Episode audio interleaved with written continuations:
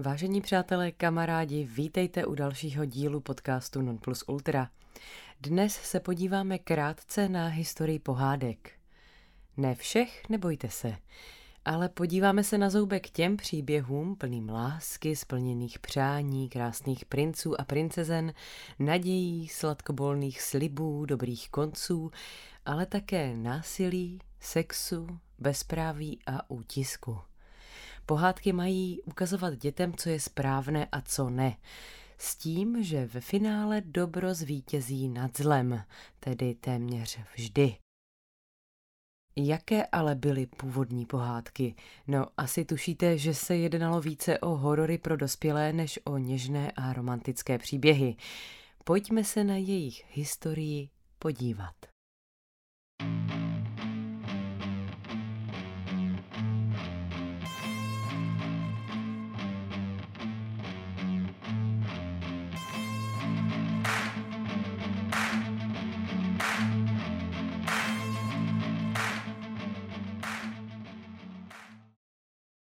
Verze klasických pohádek jsou různé a mění se v návaznosti na dobu a zemi, ve které se vyprávějí a podléhají stále změnám. Nejdříve si zde řekneme malý historický kontext. Pohádky existují tak dlouho jako lidstvo samo. To je kontext, co? No, podle výzkumu antropologů Sary Grasa da Silvy a Jamieho Terányho, kteří aplikovali filogenetické techniky na lingvistiku, tak by se mohlo říci, že jedním z nejstarších evropských lidových příběhů je Kovář a ďábel. Původ této pohádky se datuje dokonce do doby bronzové.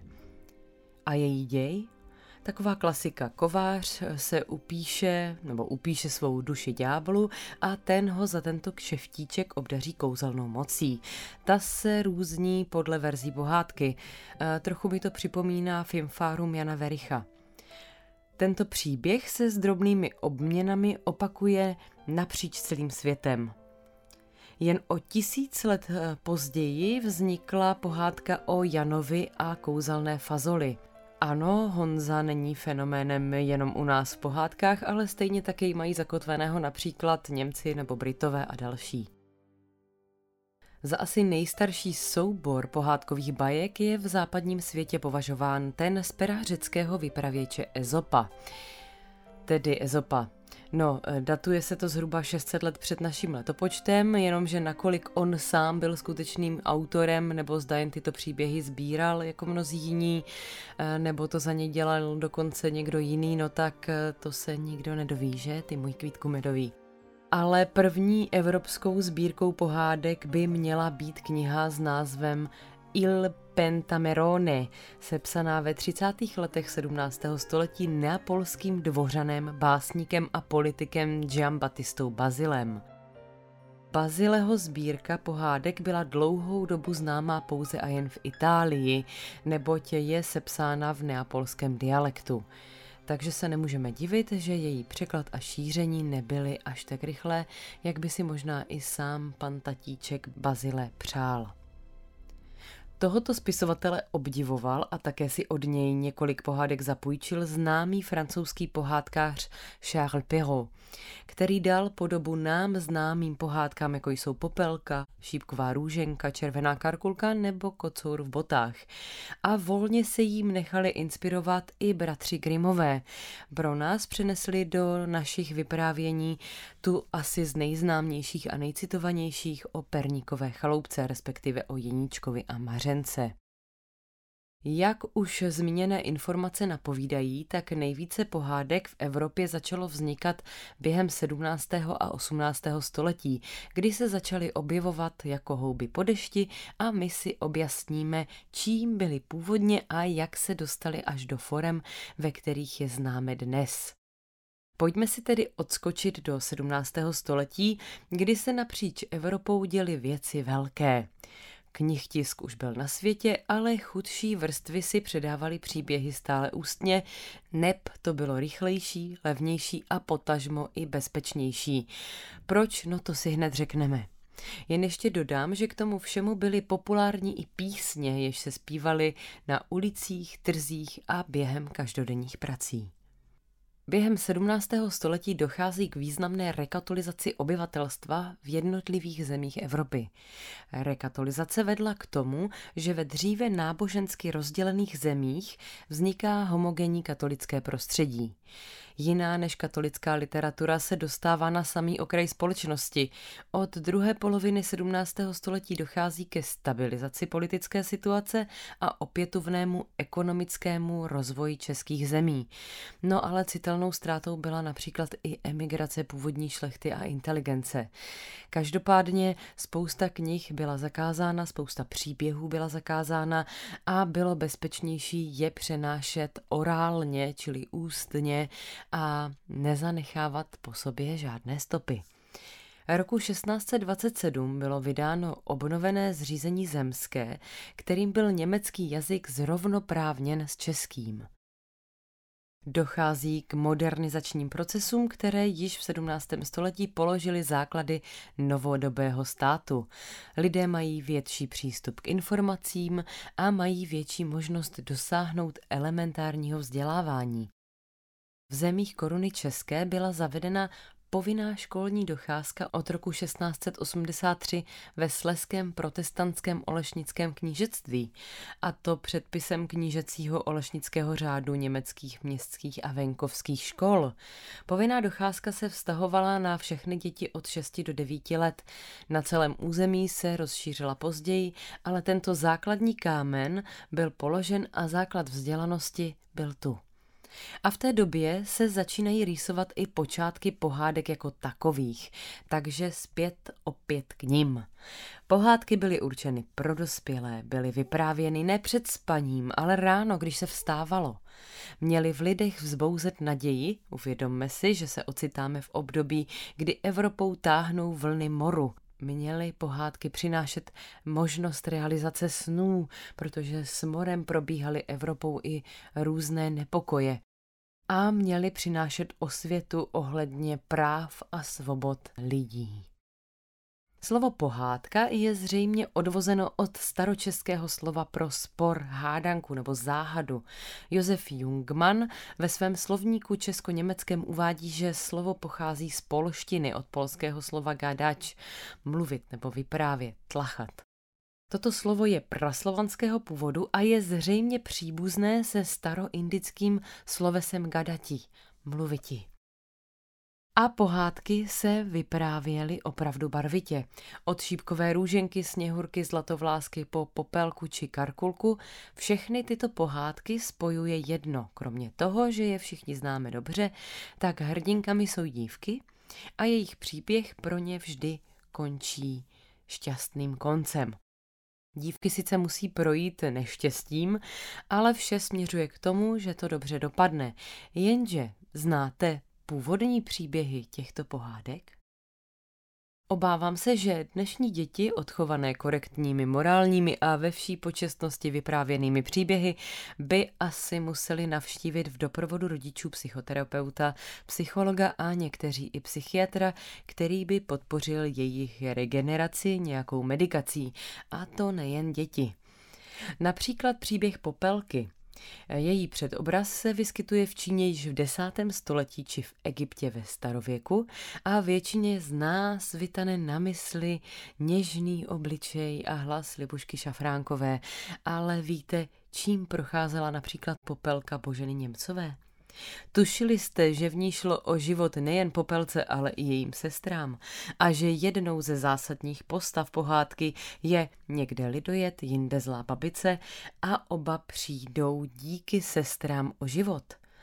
Už je jenom detailem, že krásné šaty se neskrývaly v oříšcích, ale klasicky v truhlách, jak už tomu hold dříve bylo, a že popelka nejen lezla po stromech, aby viděla světýlko, ale uměla se i ohánět sekerou. No, to červená karkulka se zase může pochlubit více než stovkou různých verzí, kde v jedné z těchto verzí, která pochází z druhé poloviny 19. století, nevinné děvče jí maso a pije krev své babičky. Před vlkem si střihne menší striptease, který by jí mohla závidět i Demi Moore, a na pokyn vlka všechno své oblečení postupně naháže do ohně a skončí s vlkem nahá v posteli a díky skatologické pasti pak unikne jisté smrti. Pokud netušíte význam slova skatologie, jukněte do strýčka Google, ten vám to prozradí. Pan Perrault, tak ten byl vlídnější. Žádná krev a maso babičky ani svlékání šatů, ale s vlkem v posteli Karkulka skončila tak i tak. Příběh končí tím, že Karkulka je sežrána vlkem. A to jsme těsně před rokem 1700.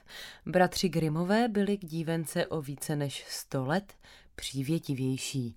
Nechali ji společně s babičkou zachránit chrabrým myslivcem a vše dobře skončilo. Zamýšleli jste se někdy nad tím, proč zrovna červená barva definuje tuto dívenku? Výkladu je několik. Od sexuálního kontextu až po ten religiózní, kdyby ji červená barva měla chránit před zlem. A to jde v přímém rozporu s její svobodomyslností. Sama malá, nevinná, jde přes velký les a nebojí se ani zamák, vleze s vlkem do postele a ještě odmlouvá mamince. No, to nás vrací zpět k hříšnosti červené barvy. Hm, hm, hm. Vybrat si můžeme cokoliv, protože je to přece jen rozprávka. Dnes z této pohádky zůstalo jen torzo původního příběhu a jediné, na co tak můžeme upozorňovat děti, je neposlušnost Karkulky, její naivita, což je dosti slabý odvar oproti tomu původnímu eroticko-sadistickému vývaru. No, ještě že tak. No a co taková šípková růženka? Ta si prošla v různých zemích a epochách neuvěřitelnými osudy. Rozhodně to poslední, co by jí mohlo potkat, byly tři hodné sudičky, které ji vychovávaly do jejich 16 let někde v lese, jak nám vypráví pan Disney. Já si zde dovolím eh, vám stručně odvyprávět děj jedné z původních verzí této pohádky, který už určitě někteří z vás slyšeli. U pana Bazila, toho neapolského vypravěče, se naše růžička jmenuje Tálie. Ano, stejně jako naše divadelní cena. Pan Perrault převzal tento příběh od zmíněného Bazileho, ale v italské verzi se nepíchne růženka o trn ani o sten na vřeteni, nýbrž tálie pazdeří, což je v podstatě tříska z konopného vlákna. Je jasné, že neusne, ale rovnou sebou flákne o zem a scepení, ano, brž zemře. Tatíček král je z toho celý říčný, zhroutí se, cerunku nechá oháknout jak na ples, zavře ji do vysoké věže, položí na lůžko s baldachínem a postaví se celé situaci jako chlap. A to tak, že s celou svou svítou vezme kramle, aby se na tu hrůzu nemusel koukat. Roky plynou, zámek i věž zarůstají po kolena travou a jiným plevelem. Princezna je mrtvá, vlastně není a kolem si to šupají díkrál na koni. Sebou je střába, který mu uletí do věže. A protože je král zvědavý jak opička a místo, aby si nezbedného opeřence přivolal, navštíví věž, kde by se měla ta jeho andulka skrývat. A co čert nechce, Narazí tam na krásnou, ano stále mrtvou, eh, vlastně spící panu a úplně z ní zjehne. Promluví na ní a když se nic neděje a ona mu neodpovídá, tak ji aspoň znásilní. Respektive dlí u jejího lože, jak praví básník ale přece tam nebude jen tak z Bůh darma zevlit. A protože já vím, co následuje, tak jsem si dovolila tenhle rychlý úsudek. Navíc je to král dobový, který znásilňoval, kde se co hnulo. I odjuchá si domů, na epizodku zapomene a žije šťastně, no až do smrti ne, k tomu se ještě dostaneme. Po devíti měsících se jako zázrakem narodí Tálí dvojčátka. Ano, aby to v tom komatu měla jednodušší, že? Holčička a chlapeček, ha, a už jsme u toho králova nevinného dlení, no a protože mamča je stále v limbu, tak děti budou vychovávat dvě sluštičky, totiž sudičky, respektive víly. Pojmenují je Luna a Měsíc. E, víly si to můžou dovolit, protože jsme v pohádce. Ve skutečnosti by byly pranířovány za to, že jsou ezobio alternativky, a, ale pak Jednoho krásného dne vloží růžence, totiž eh, tálii děti do klína a ty majíce hladu počnou žužlat mamči prst. nikoli prs, ale prst. A jedno z nich vysaje jen tak náhodou z prstu jakési pazdeří. Tálie se probudí a nestačí se divit. Král by si zase rád po čase zasou, zasou, zasoulovil, zalovil a tak vyrazí se svou družinou opět k věži, kde se mu druhdy krásně dlelo. E, najde tam probuzenou slečnu, totiž mladou, no vlastně mladou, mm, no prostě Tálii tam najde, dvě děti k tomu a bezhlavě se zamiluje. Nejen do Tálie, to tu už asi nějakým způsobem rád má, ale taky do těch dětí. No a zapomene, že má vlastně doma taky jednu ženu. A král navštěvuje Tálii docela často a doma tvrdí, že jezdí na hony. A jak už to bývá, každý zálet se jednou provalí a královna nechá, aby měla jistotu krále sledovat svým komorníkem. Nepí přijde na výsost podezřelé, že král jezdí tak často na hony. Zas tak oblíbenou tuto chvíli neměl. Komorník, protože se královny bojí, že by mu něco provedla, vyzvoní jí i to, co neví. Ale královna, v některých verzích manželka, v jiných matka, ta je vždycky pěknou mrškou. E, záchová chladnou hlavu a nakáže komorníkovi, aby šel za tálií jménem krále a vzkázal jí, že král chce vidět své děti a chce je mít u sebe na hradě. I potěší se tálie, že je může poslat na prázdniny za papínkem. Kdyby chudák holka věděla, že královna přikáže kuchaři, aby dětem podřízl hrdla a připravil je v různých omáčkách pro královnina manžela, nic netušícího otce. Kuchaři se dětí zželí, schová je u něj doma a na 20 různých způsobů připraví kůzlata místo měsíce a luny. Pohádka pokračuje, nabírá na obrátkách, ale ať vás dlouho nenapínám, pochopitelně všechno dobře skončí, i když královna usiluje i o život Tálie. Nakonec je to ona, kdo žahne, jak Johanka z Arku v některých pohádkách nebo v některých verzích se e, tvrdí, že bude utopena mezi žábami, no těch variant je více. Každopádně král se rozhodne, že královna musí zemřít. Královna je tedy potrestána, děti zachráněny a tak si můžou v klidu šťastně žít. Zazvoní zvonec a pohádky bude konec. Než možná král pojede zase někam na hon. Těžko říct. Na konci celé pohádky je ponaučení u pana Bazileho. Ten, kdo štěstí má, k tomu přichází i ve spánku. Krásné. No ještě, aby štěstí neměl, že? Koma, znásilnění, porod v komatu, kojení v komatu, několikeré usilování o život princezny a jejich dětí. Tolik štěstí najednou. Kdo by si to nepřál? No a to vám nebudu ani vyprávět eh, o Sněhurce, která má prý svůj předobraz ve skutečné události jisté Margarety von Waldeck, tak se na to určitě někde jukněte. Zkrátka, naši slavní autoři jako Božena Němcová, Karel Jaromír Erben, eh, bratři Čapkové a mnozí další, včetně Hanze Christiana Andersena, bratří Grimů, vyprávěli či sbírali příběhy, jenž byly určeny pro širší zpočátku dospělé publikum. Připomeňme si Filmfárum Jana Vericha.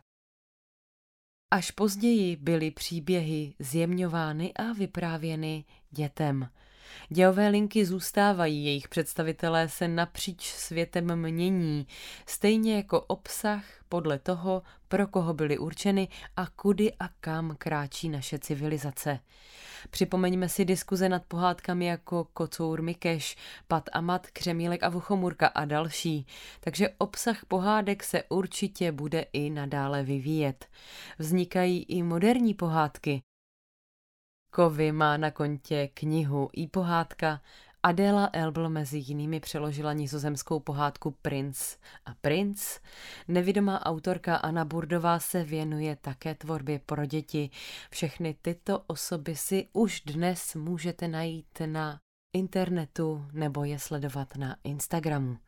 Do pohádek se dostávají diskutovaná témata, mění se jejich styl i sdělení. Každopádně pohádky pomáhají nadále dětem rozvíjet jejich fantazii. Podívejme se jenom na takového Harryho Pottera.